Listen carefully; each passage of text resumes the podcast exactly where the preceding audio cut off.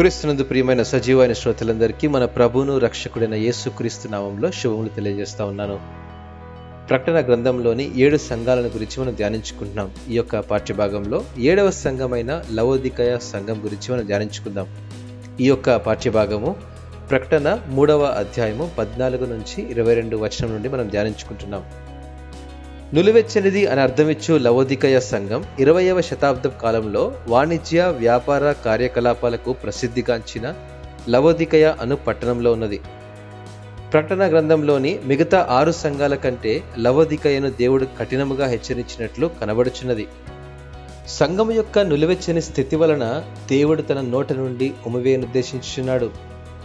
లోకముతో రాజీపడి, విశ్వాసములో చతికిలపడి, ధనాపేక్ష పునాదుల మీద కట్టబడి క్రీస్తు లేని ఈ క్రైస్తవ సంఘము నేటి మన సంఘాలకు అద్దం పట్టుచున్నది. ఆర్థికంగా సంపన్న స్థితి, ఆధ్యాత్మికంగా దీనస్థితి గల సంఘము లవోదికయ. అయినను మారు మనస్సు కలిగి తన ఆరంభ స్థితిని తిరిగి పొందుకొనమని అవకాశమిస్తున్నాడు.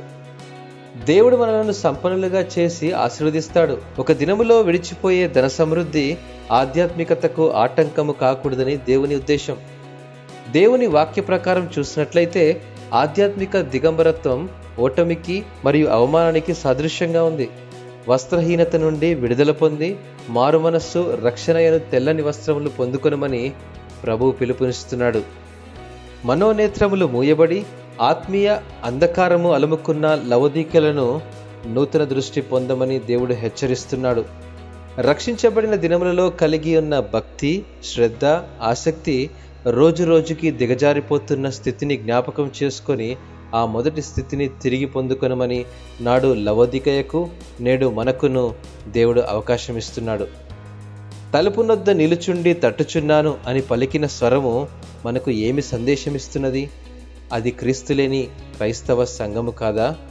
ఇప్పుడే ఆయన స్వరము విని తలుపు తీసిన ఎడల సంఘములో, సహవాసములో మనతో ప్రభువై, ప్రభుతో మనమై భోజన సహవాసము కలిగి ఉండగలము. ప్రవచనాత్మకంగా గమనిస్తే లవోదికయ సంఘము అంత్య దినములలో అనగా ఈనాటి మన సంఘాలకు అన్ని విధాలుగాను సరిపోల్చబడుచున్నది. సంఘానికి శిరస్సైన క్రీస్తు తన సంఘ ద్వారమునకు వెలుపట్ట నిలిచి ఉన్నాడన్న సంగతి బహు బాధాకరమైన విషయం. క్రీస్తు ఆలోచనలను కేంద్రీకరించని పరిచర్యలు చేస్తున్నామా? అనుకూలత కలిగిన బోధనలతో రాజీ పడిపోతున్నామా? ప్రజలను ఆకర్షించే ప్రయత్నాలు చేస్తున్నామా? జ్ఞాపకం చేసుకొని సరిచేసుకునవలెను.